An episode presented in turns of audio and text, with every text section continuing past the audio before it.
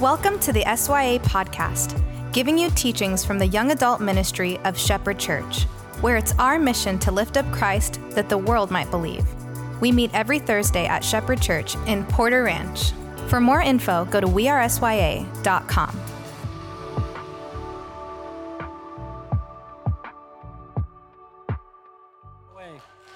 Extra far away on the stage tonight is how I feel.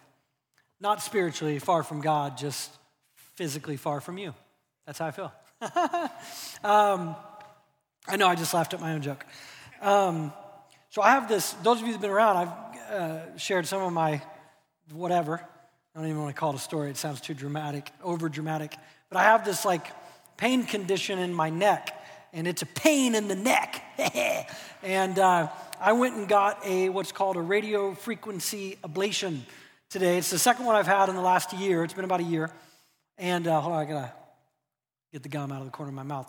They burn off, they burn a nerve. And so uh, theoretically, it keeps the nerve or the pain signal, at least in that one area. And you can get some relief for several months. So I did that today. And uh, I did it before, and no problem. And as far as pain wise, like it, it always takes about a week or so. So that's, I'm normal on that. But I got off of, I got off of the table where they do this, and I, the, the doctor had to like steady me because they put, you know, they numb it and some of that gets in your bloodstream and whatever, no big deal. But I'm like, dude, I, I mean, I'm like floaty. And he's like, are you going to vomit? No, man, I'm not. It's just like, you know, I feel it. And then it hit me like a fool. I've been trying this stupid intermittent fasting fad, stupid, stupid stuff. Anyway, I had not eaten since yesterday at uh, whatever, seven. And it was like, uh, at that point, it was like 11 this morning. And I told him that, and he's like, Yeah, um, that's why you're an idiot. He didn't say that. But uh, so, and it's just kind of lingered. You know, it's gotten better, much better. But if you see me steadying myself, it is your metaphor to have. We should steady ourselves upon, anyway, yes. Another bad joke. I'm a dad. That's how we do it. Oh, also, you can pray for our family in a good way. Uh, Sunday, I actually won't be here at church. Uh, if you're used to ever seeing me on Sundays greeting, um, Silas, my 12 year old, he's got his first uh, jujitsu tournament. He's uh, been doing it now since October. And now, you know, with COVID, there weren't really any tournaments. And so now he's going to go, he's going to Fuller. And uh, oh my gosh, I can't tell you how much I love jujitsu and Wish, wish that I could do it. Wish that I could go get beat up real good. Um, but anyway, he's doing that, and so we're pumped, and we're, uh, we're heading down there, up there, down there, over there, Sunday. All right, let's talk. Um, the kind of banner of this sermon, God, or this series, God breathed, is this starting point that God exists and God has spoken, right? This is really the beginning of the Bible. In the beginning, God created. In the beginning, God and then a couple verses later, and God said. So God exists. If you notice in that very first verse of the Bible, Moses doesn't try to prove that. He just says, in the beginning, God. And then he spoke this word. And if you know anything in the New Testament, you know that the word of God is personified in Christ. God exists, He has spoken, and the Bible is complex. It's complex in its content, but I've been saying it's, there's also complexity in what you bring to the Bible. Me too. My presuppositions um, about it and my expectations that I put on it. And so part of the aim of the series has been to help us approach the Bible on its own terms. That's kind of the, you know, uh, do I know exactly what the terms are of the Bible? Well, certainly not all of them, but I think part of the aim here is to maybe pull back some layers on some of them. Um, before I go further into like where we're going to zoom in tonight, I, I want to read another portion of Psalm chapter 119. I did that a couple weeks ago. Psalm chapter 119 has 176 verses in it, and it's all praising God's word. I want to read a few verses. This is uh, verse 25 through 33. David says, I lie in the dust. See, that's why I started with that one. I like that one. Dust. Revive me by your word. I told you my plans and you answered. Now teach me your decrees. Help me understand the meaning of your commandments, and I will meditate on your wonderful deeds. I weep with sorrow. Encourage me by your word. Keep me from lying to myself. Give me the privilege of knowing your instructions. I have chosen to be faithful. I have determined to live by your regulations. I cling to your laws. Lord, don't let me be put to shame. I will pursue your commands, for you expand my understanding. Teach me your decrees, O Lord. I will keep them to the end. The Bible is ancient.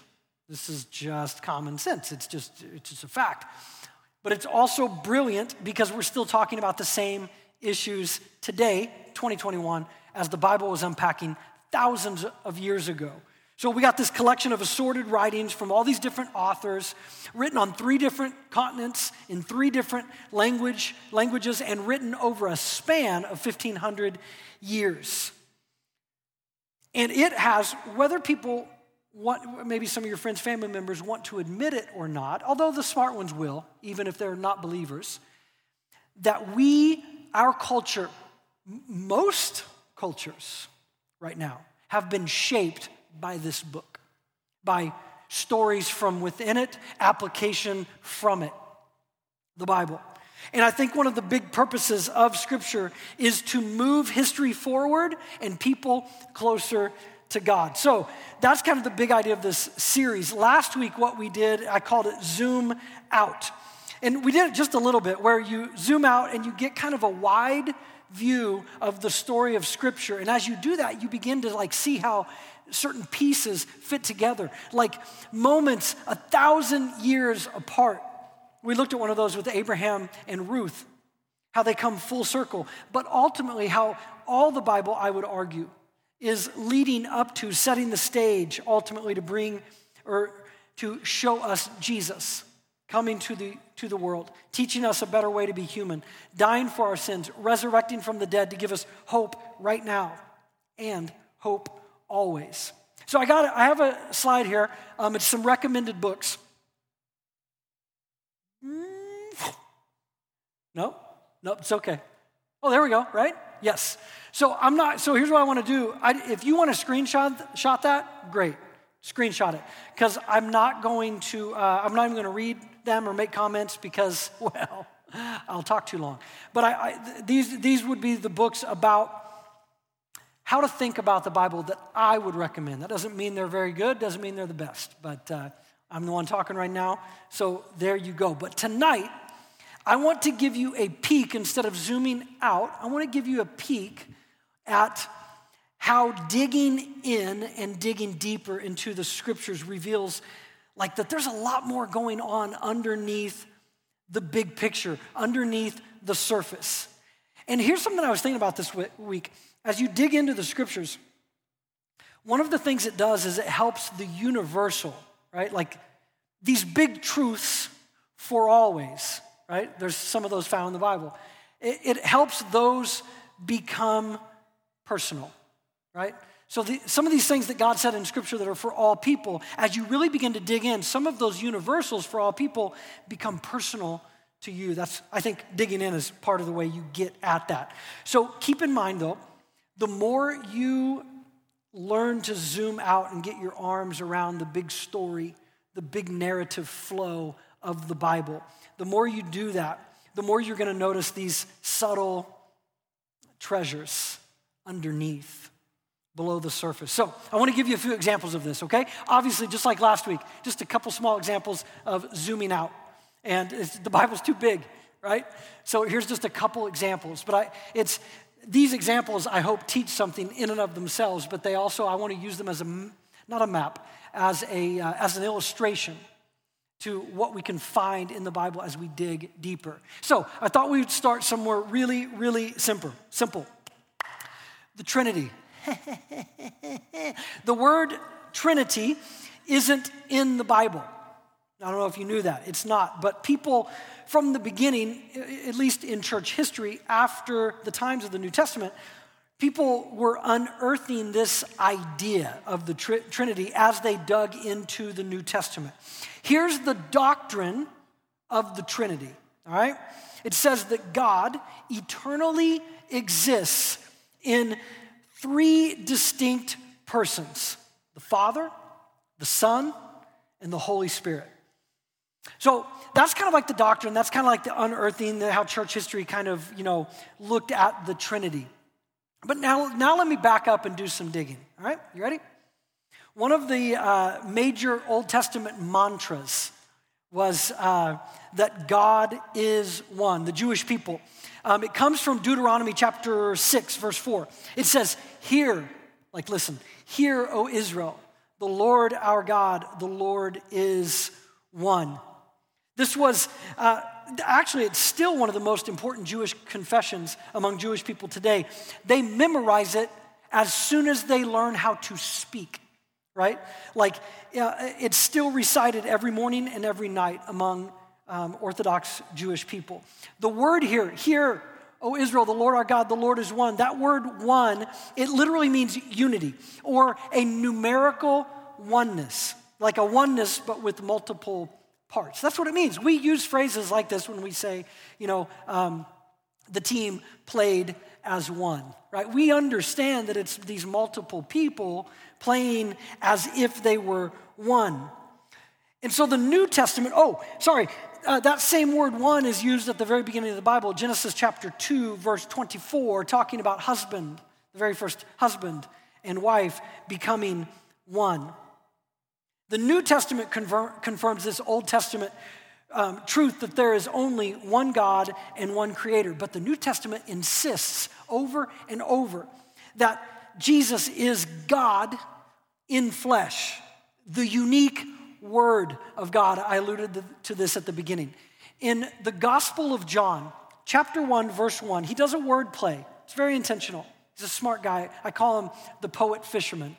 In John chapter 1, verse 1, he mirrors Genesis 1, verse 1. But John says, beginning his story of Jesus, he says, In the beginning was the Word, and the Word was with God, and the Word was God. And then in verse 14, he says, And the Word became flesh, put, put on skin, and dwelt among us.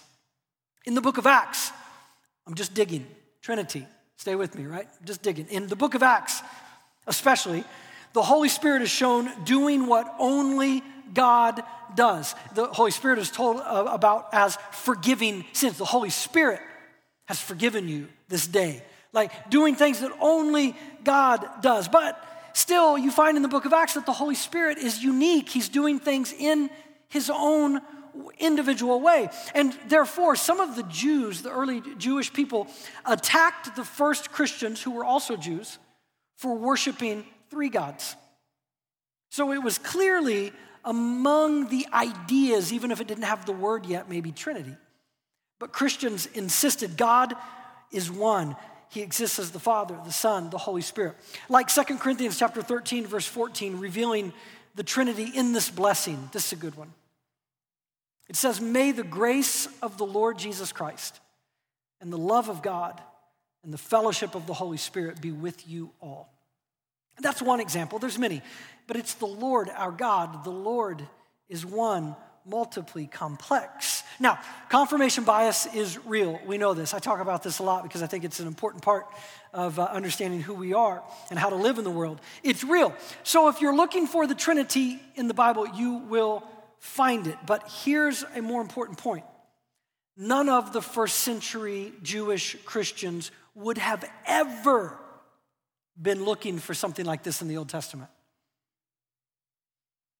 But they discovered it in spite of their confirmation bias. Listen to the scholar, uh, Millard Erickson. He concludes this in his writing about the Trinity. He says, The Trinity is so absurd from a human standpoint that no one would have invented it. We do not hold the doctrine of the Trinity because it's self evident. We hold it because God has revealed this is what he is like. And I think that's right. I don't, I don't, know that this man would care that I conclude that he concludes well, but I think that the idea of the Trinity is a paradox. In other words, no one really understands it. But I think the idea of the Trinity, it reveals something about how the nature of God works, that he is relational. And this is what you see in the New Testament that Jesus, or excuse me, the Father God exalts Jesus. And Jesus glorifies the Father and praises the work of the Holy Spirit. And the Holy Spirit lifts up Jesus. Uh, Pastor Tim Keller calls this the divine dance. It's like the circle.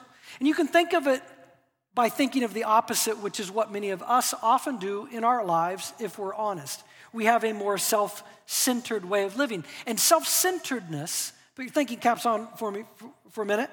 Self centeredness is static. Here, here I stand. You shall revolve around me. That's often the dance of selfish, sinful human beings until we're submitted to the better way of Jesus. But the Trinity nature of God orbits one another. You see this divine dance. that's the way marriage is supposed to be, by the way. Some of you, I've had the honor of uh, Amy and I uh, doing some premarital counseling. And one of the things my wife talks about is, uh, is teamwork, right? Um, that, like, when, and, you know, she's ripping this totally off of the Apostle Paul, but whatever. Amy doesn't ask permission, she just does, right? But this idea that why would you want to fight against your partner and get, and, and, and especially prove your way right? Like, ha, I told you so. If they're your one, right? And she means that biblically speaking right? Teams, good teams build each other up. Good teams, like they don't, they don't, they don't, I told you so, right? So, in other words, we orbit one another. As I'm trying to serve and lift up my wife, she's trying to serve and lift up me, and we're both benefiting and both serving. This is the nature of the Trinity. And we're made in God's image. So that's a pretty wonderful thing. The first three verses of the Bible, you ready? In the beginning, God created the heavens and the earth. Verse 2 The earth was formless and empty, darkness was over the surface of the deep, and the Spirit of God hovered over the waters. By the way, uh, you ever heard of Moby, the artist? Yeah, Moby. He's got a great song. One of my, it might be my all time favorite instrumental song. Here's the name of the song. This is the title of the song God Moving Over the Face of the Waters. I'm telling you, that's one to, what do you, Google music, Apple Music, whatever you're streaming, whatever. Okay. Uh, God, uh, in the beginning, God, uh, the Spirit hovering over the waters. And three, verse three, then God spoke, saying, Let there be light. And there was life. So you've got the Father as creator, you've got God as Spirit, you've got God, the Word, Jesus. What an interesting way to begin a really complicated or at least complex book. A book that will go on to insist that the Creator sent into the world the Word to us, and then He gave us the Spirit to those who would trust in Christ, the Word. And when we dig in just a little, we find treasures like this, like how God is one, multiply complex, united. Or like how Jesus had female disciples. You find this. This was scandalous by the way, as was his friendship to outcasts. Jesus was uh, uh, good at controversies. And maybe this idea that it was scandalous is why it's so subtle when it appears in the New Testament. I can't prove this, just working this out. But it could be as if the men who were writing the Gospels were still struggling to understand it as first century Jewish men, but they were honest in reporting it. So, other than childbearing and homemaking, both of which, by the way, are noble and essential. Side note, like progressive, cool, I just did that for a second, gonna go back to it. Now, conservative, like this idea that girls don't have to be homemakers and stay at home mothers and what, right, have to be in the, like the, the, the prime word. But those who choose to, oh my word, it's the best thing ever right? So it's still essential. But other than those two roles, the ancient world was virtually blind to women as leaders. So here's just one example. But you have to dig in and pay attention. You ready? Luke chapter 10, verse 38, it says, As Jesus and his disciples, his male disciples, were on their way, they, he came to a village where a woman named Martha opened her home to him. She had a sister called Mary who sat at the Lord's feet listening to what he said. But Martha was distracted by all the preparations that had to be made. She came to Jesus. She said, Lord, don't you care that my sister, she's left me to do all the work by myself? Tell her to help me. The Lord, Jesus answers, Martha, Martha, you're worried and upset about a lot of things, but few things are needed, or indeed only one. Mary has chosen what is better, and it will not be taken away from her. This Mary here in Luke chapter 10 is, is mentioned three times in the New Testament. All three times you find her pictured at the feet of Jesus. And those three times are not all in the same gospel. So I don't think it's like a teaching point, you know, from one of the gospel writers. But here in Luke 10, verse 39 is the jewel that you want to dig in on. It says, Mary sat at Jesus' feet listening. In ancient Judaism, this phrase, to sit at the feet of the rabbi, it describes the relationship between the rabbi and the student. In Acts chapter 22, verse 3, in a defense to Jewish leaders that he, that Paul, this is going to be Paul in, in Acts chapter 22, he was defending himself, trying to show them that he indeed was a serious Orthodox Jew. And so he says to them, Listen, I was brought up here in Jerusalem at the feet of Gamaliel, a famous rabbi of that time. He was my rabbi. I, I, I grew up at his feet. There was a common first century expression among the Jews. It went like this May you be covered in the dust of your rabbi. The idea was the, Palest- the ancient Palestinian streets, they were dirt, right? And wherever that rabbi was walking, I am walk- like a little duckling. I am walking behind him, right? And I am covered in his dust. And the idea, it didn't matter if the activity was listening or doing, the point was being with. And if you dig in, you'll find that Jesus had female disciples. Here's one example, it's just one. But you'll also find out that his ministry was supported financially by women. Luke chapter 8, Jesus is traveling, teaching about the kingdom of God, and he's healing people. But there's this subtle detail if you dig in and pay attention to the first three verses. And the reason I'm saying it's subtle is because Luke chapter 8 is about Jesus' preaching. He's giving parables, it shows how he heals people. But look at the first three verses. Jesus traveled about from one town and village to another, proclaiming the good news of the kingdom of God. The twelve were with him, and also some women who had been cured of evil spirits and diseases. Mary, called Magdalene, from whom seven demon, demons had come out. Joanna, the wife of Chuza, the manager of Herod's household. Susanna, and many others. These women were helping to support them out of their own means. Then it goes on to the preaching of Jesus, and that's part, that part of Luke 8, 8 is the most popular, not these three, until tonight. No, just kidding. But these women were disciples, and some of them were evidently wealthy. And here's the really cool detail Joanna, the wife of Chuza, the manager of Herod's household. Okay, you ready to dig? All right, here we go. Herod, this Herod, right? This is the Herod known as uh, Herod Antipas. His father was known as Herod the Great. You've probably heard of him more. Herod the Great was king for 40 years. The father, who at this point in Luke 8 is dead, he had built this Herod the Great, massive palaces, theaters, fortresses. He also killed a lot of people, including his wife and some of his sons. He tried to kill baby Jesus. Maybe you've read that story. Anyway, super swell guy. And after his death, Rome divides the kingdom of Israel among Herod's, Herod the Great's sons. And one of those sons was Herod Antipas. He got Galilee. Ever heard of it? It's where Jesus grew up. And it's where most of Jesus' public ministry took place. Herod was rich, and he had this guy, the CEO, Chuza. He managed like all of Herod Antipas's wealth. And Chuza had this wife, and she was a disciple of this healing, preaching, radical rabbi named Jesus, and she helped pay his ministry bills. In Luke chapter 13, verse 31, people tell Jesus, Leave, hide. Herod Antipas, he wants to kill you. Because, like Herod Antipas was building a kingdom, but Jesus was preaching about a new kingdom, and a lot of people were listening about Jesus' new kingdom. But Jesus continues traveling and preaching his radical message, partly because of a woman named Joanna, the wife of Herod's CFO. She'd been changed by the ministry of Jesus and now was helping fund his ministry. So now let me land this thought. Jesus' CFO is not only a female, Joanna, but the wife of Herod's CFO. So Herod Antipas is ultimately financing the very thing he was trying to kill Jesus for, trying to snuff out.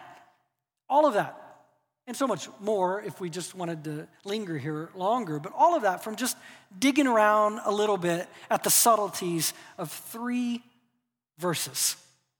And then there's the cross, obviously difficult, Jesus dying for our sins, but just how stressful was it for Jesus? Mark chapter 14, verse 32 and 34, it tells about that night that Jesus, right before he was arrested, tried, and crucified. Let me read it. It says, They, Jesus and his disciples, went to a place called Gethsemane. It was a garden. And Jesus said to his disciples, Sit here while I pray. But then he took his three, like right hand guys, three. Ooh, I just thought of that. I don't know, maybe, maybe it's nothing. He took Peter, James, and John along with him, and he began to be deeply distressed and troubled. He said, My soul is overwhelmed with sorrow to the point of death. Stay here, keep watch with me. Mark uses in that text I just read three words here to describe Jesus' spirit, his psyche. Deeply distressed is one, because it's one word. It literally means to throw into terror or be thrown into terror and shock, alarmed. Then there's the word troubled. This is anguish. It's, it's described often in ancient Greek literature as a heaviness that falls upon. People that are depressed often talk of this heaviness and a sense of darkness. And then the third word is sorrow. This is deep grief. Like, like you feel like you're going to lose your breath and die you're so broken and sad. But I'm not done. Luke chapter 22, verse 44, when he tells about this exact same scene, he says, he adds that Jesus was sweating and it was like drops of blood. Now, that detail is only found in the Gospel of Luke out of the four Gospels. Luke was a medical doctor in the ancient world. So I find that really interesting because there's this condition known as hematidrosis where the capillaries in the forehead burst when, when you have extreme stress. You can Google this and find pictures even. Extreme stress and fear, and blood mixes with the sweat, and when you sweat, it's red, it's blood. So Jesus' shock and stress wasn't simply the fear of death, but taking on the sin of the world. And we know that Jesus didn't cower ultimately and surrender to it because we know the rest of the story that he got up to meet it. But knowing about the cross and the resurrection, like knowing the story, is powerful enough. It really is. I believe that. But still, digging just a little bit in and finding some of these subtle details of how of just how horrifying it was on his human spirit and psyche as God made flesh, made human. Unlocking some of that opens some new insights into his own humanity, but also his empathy for ours.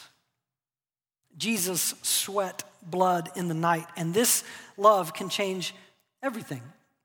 It can grip your heart and mind, and it can ruin your life in the most beautiful way. This is the gospel. And all of this from simply digging in on a few Greek words and paying attention to what's under beneath the surface. And the examples are almost unending. Let me, let me like, uh, I started to say, let me, I was going to use a weird kind of illustration, saying that made sense 30 years ago, but um, here are a few really quick examples. Uh, Genesis chapter 15, God tells Abraham that he's going to make Abraham into a great nation, a blessing to all. But, and, and so that, that seems to be the reward, right? You're going to have a child and you're going to end up becoming a nation that blesses all nations. But then in, in Genesis chapter 15, verse 1, God says to Abraham, Abraham, don't be afraid. I, Abraham, I, God, I am your very great reward. You kind of miss that, right? Uh, 1 Samuel chapter 17, the story of David and Goliath. You know this one, I've preached on this before, but you've got David who goes out with his shepherd staff and a sling and some rocks to face the giant Goliath. And Goliath has this uh, shield bearer that goes out in front of him, and he's there. And Goliath sees David coming at him, and David says, You know, what am I, a dog that you come at me with sticks? Sticks, Goliath? Like, homie has one stick, you know, singular, not plural. Um, but here's what people think that Goliath likely had a condition called acromegaly. I don't know if I pronounced that right, but the pituitary glands uh, produce too much uh, growth hormone. And one of the main side effects that we know in the modern world of this is double vision. Hey, punk, why are you coming at me with sticks? That's pretty, that's pretty cool, right? It doesn't change the story of what David and Goliath means, you know, whatever it means. You know, I think it means a lot of things, but man, it's pretty cool underneath the surface. John chapter 8, this woman caught in the act of adultery. They bring her, the Pharisees, the preachers of the day, bring her to Jesus, throw her there. She was caught in the act, throw her there. The law says, kill her. What do you say? Jesus, you know, gets down and begins to, I don't know, write in the sand. What was he writing? Everybody wants to know. What was John chapter 7 about? There was a festival in John chapter 7, a Jewish festival. What was that festival about? What did it symbolize? How might that, in Jeremiah chapter 17, verse 13, hint at what Jesus was trying to do? I don't know. You can look if you want. Acts chapter 17, verse 24. Paul is preaching to pagans. I love this. This is one of my favorites. And he quotes one of their pagan poets to make his point about God. What was that poet? What else did that poet say? What does Paul doing this imply about sharing our faith in Jesus with people who don't know him? Matthew chapter 6, verse 38, when Jesus tells us to turn the other cheek. Sorry, not sure if that's me. Turn the other cheek when the right cheek is slapped. Does the cultural significance of right and left with our hands change the meaning of this? I don't know. You got to look. It might have had something to do with people like Gandhi and Martin Luther King Jr., but I'm way ahead of myself. Sermon on the Mount here in a few weeks. John chapter 12, verse 41. John quotes Isaiah chapter 6, verse 10. He quotes it, and then John says, You ready? He says, Isaiah said this because he saw Jesus' glory and spoke about him. Isaiah chapter 6. What did Isaiah see? What might that mean? Well, you got to dig, it's beautiful. You have to stoop low and dig in because under the surface you find all these gems. This way of studying the Bible, the Bible works as a metaphor in our lives, right? Like we trust God is connecting and synergizing big historical pieces of our lives, past, present, and even future. That's the zoom out. That's the metaphor of like zooming out, getting the big picture of the Bible, but also doing that in our lives. But we also have to dig in and pay attention to our souls, to the subtle stuff under the surface that we may often ignore. So let me end this way. Where do you need to dig in and dig deeper in your soul? What are some subtle displays of neglect? Some leaks of bitterness or jealousy or hatred or irresponsibility. But that's not else. What are some of the subtle displays of God's mercies in your life? Right? Like, like Abraham, his call to you to come, join him in, in an adventure. Or his redeeming and renewing of your past story. What are ways, are you paying attention, that God's mercies are making all things new every morning? Well, the way you see that is to pay attention. The way the Trinity is teased out in the New Testament. But if we take the idea serious, we find it at the very beginning. Maybe there's an area that you're working through right now. But as you dig deeper, you find that the truth that you're discovering now was present all along. Allow me to do your parents a favor. For some of you, you're at that age, or at least I was at your age, where I was rediscovering my parents. Like, were they always this great? Were they always this wise? You know what I mean? Like, man, and I was seeing things that were always there, but I was awake in a way that I hadn't been earlier. That's just, that's just a freebie. Or a choice like Mary at the feet of Jesus.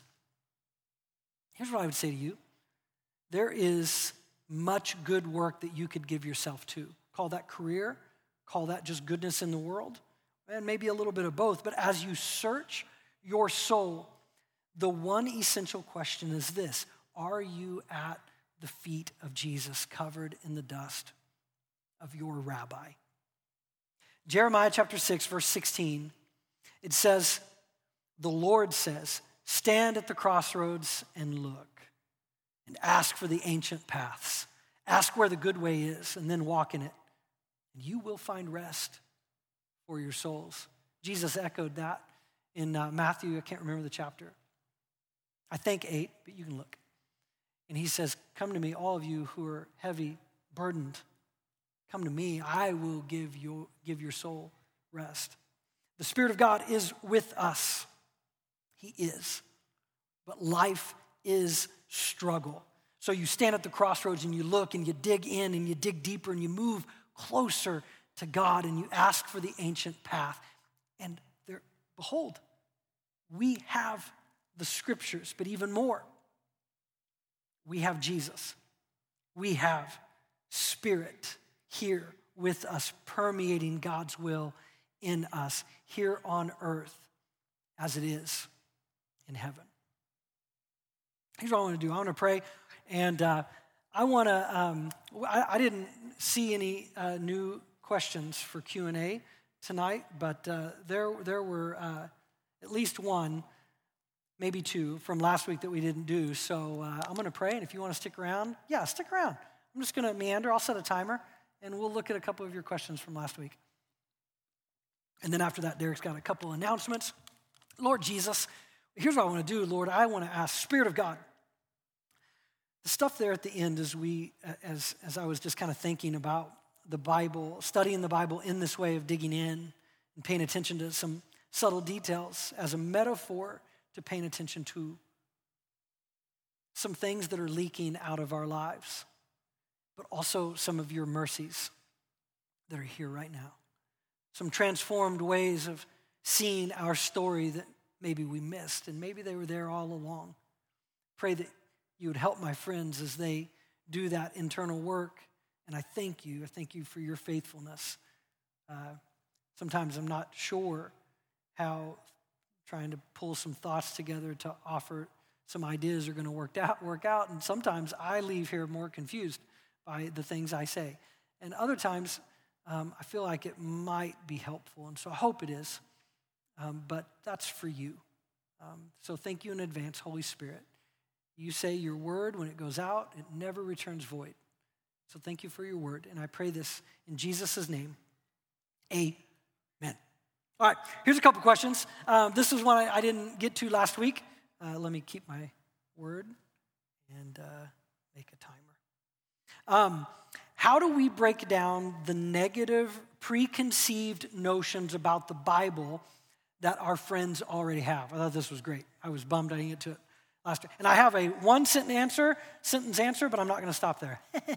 uh, here's the uh, one sentence answer. Let me read the question again. How do we break down the negative, preconceived notions about the Bible that our friends already have? Live a consistent, meaningful, godly life. Right?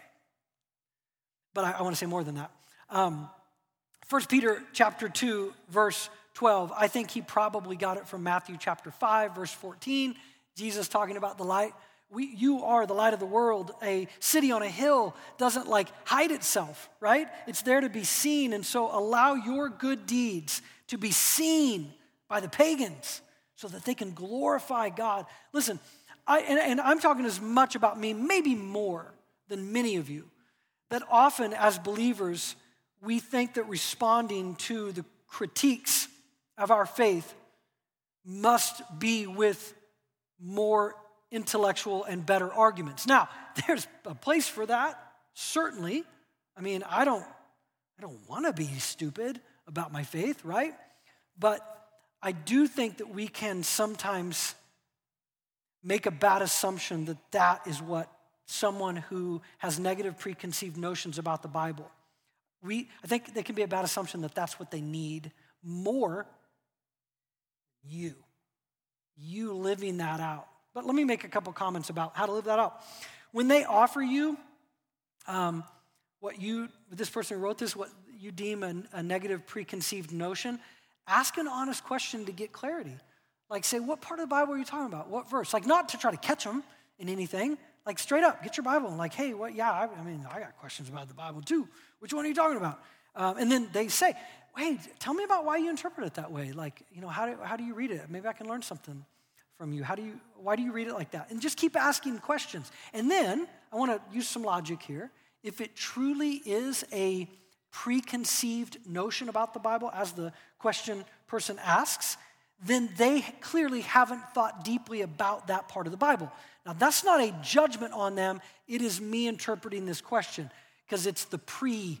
If you, pre, if you have a preconceived notion, then that almost always comes from upbringing, culture, presuppositions, right? It means that there hasn't been a lot of digging in um, and looking wide, right? What does liberal theology say about that? What does conservative theology, what is ancient, what does the ancient world say about that? Probably not a lot of that. And you don't want to catch them in that because then you're not living a consistent, meaningful, and godly life if that's your aim.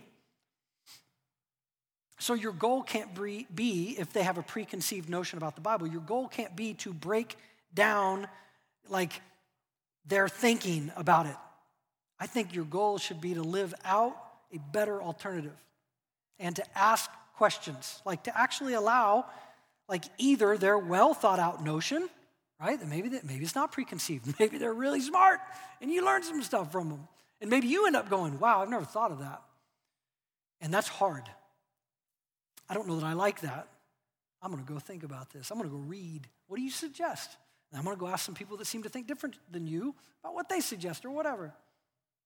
And a caution make space that they don't actually have a, make space that they may not actually have a preconceived negative notion about the Bible, but that you may have over an overly simplistic or naive preconceived notion about the Bible. I mean that with love, though. Hey, I did that pretty quick. Good job, Dusty. um, this person asked, I love this one. This is great. This is, gonna, this is a fun one for me to meander about. Um, this person wrote, I've met some really nice young adults here at SYA, and I've been feeling God's peace and spirit when I'm with them. I want to hopefully have my friends meet these people, these people here at SYA. But is it selfish if I want to just experience them in this secret place that I can connect with God in? Yeah, I think you should invite your friends for a couple of reasons. Um, first, if it has blessed you, then it would probably bless your other friends. But second, do it to potentially reveal some things about yourself. If you end up finding that you feel pulled in two directions, and I'm making an assumption that maybe these friends are non believers, but maybe not.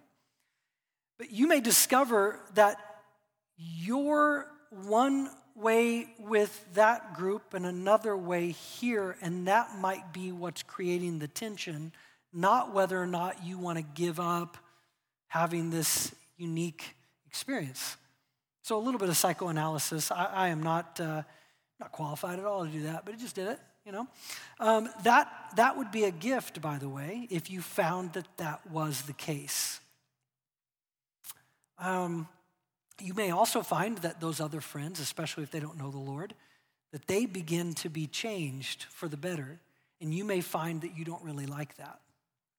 Again, that would if that were true, that would be a gift because it would reveal some dark things in your spirit.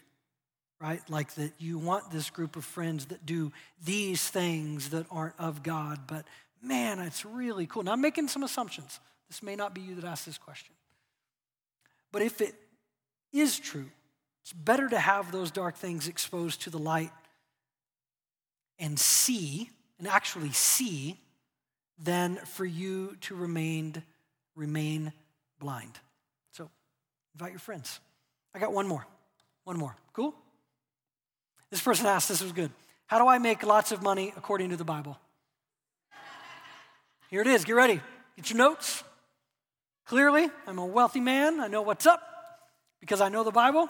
No, I'm, I'm being facetious. Uh, first of all, let me say something about having money. Having money is not bad. The Bible never condemns being wealthy. But the Bible indeed warns about being wealthy. The Bible also doesn't tell us about a method to achieve wealth. Now, I, I, am going to read what I wrote because I think it's pretty good. All right. Scripture focuses on how to build your life and soul, not your bank account. but it kind of does. Thank you. It kind of does. It teaches you how to build a bank account that matters, right? How to use money, how to be wise and take care of your family, but also how to be generous. So let me read a few um, passages about money um, just to uh, bless the brother or sister that asked this, and maybe some of you that want to hear about it. And uh, I want I'm not even going to make uh, much comment on them. And then uh, I'm going to invite my buddy up, Derek, and he's going to um, um, announce some things. Second Thessalonians chapter 3, verse 10, it says, The one who is unwilling to work shall not eat. Now, it doesn't mean that if people are unwilling to week that, uh, work, that we won't love them and help them, but there is a principle here. Work is good. Responsibility is good. 1 Timothy chapter 6 verse 10 says it's the love of money that is a root of all kinds of evil the love of money. Matthew chapter 6, verse 24, Jesus, Jesus, always saying crazy stuff. He says, You cannot serve two masters. What do you mean? Well, he tells us, He says, You cannot serve both God and money. The word he uses for money there is pretty interesting. You should look it up. Uh, by the way, blueletterbible.com. Just a freebie. Yes, you know it. There you go. Blueletterbible.com. You can get the original Hebrew uh, language, the Greek words, what they mean, what ancient people have said about them. It is a wonderfully free uh, tool. Jesus says you cannot serve both God and money. Two more verses. Proverbs 22 a good reputation is better than wealth.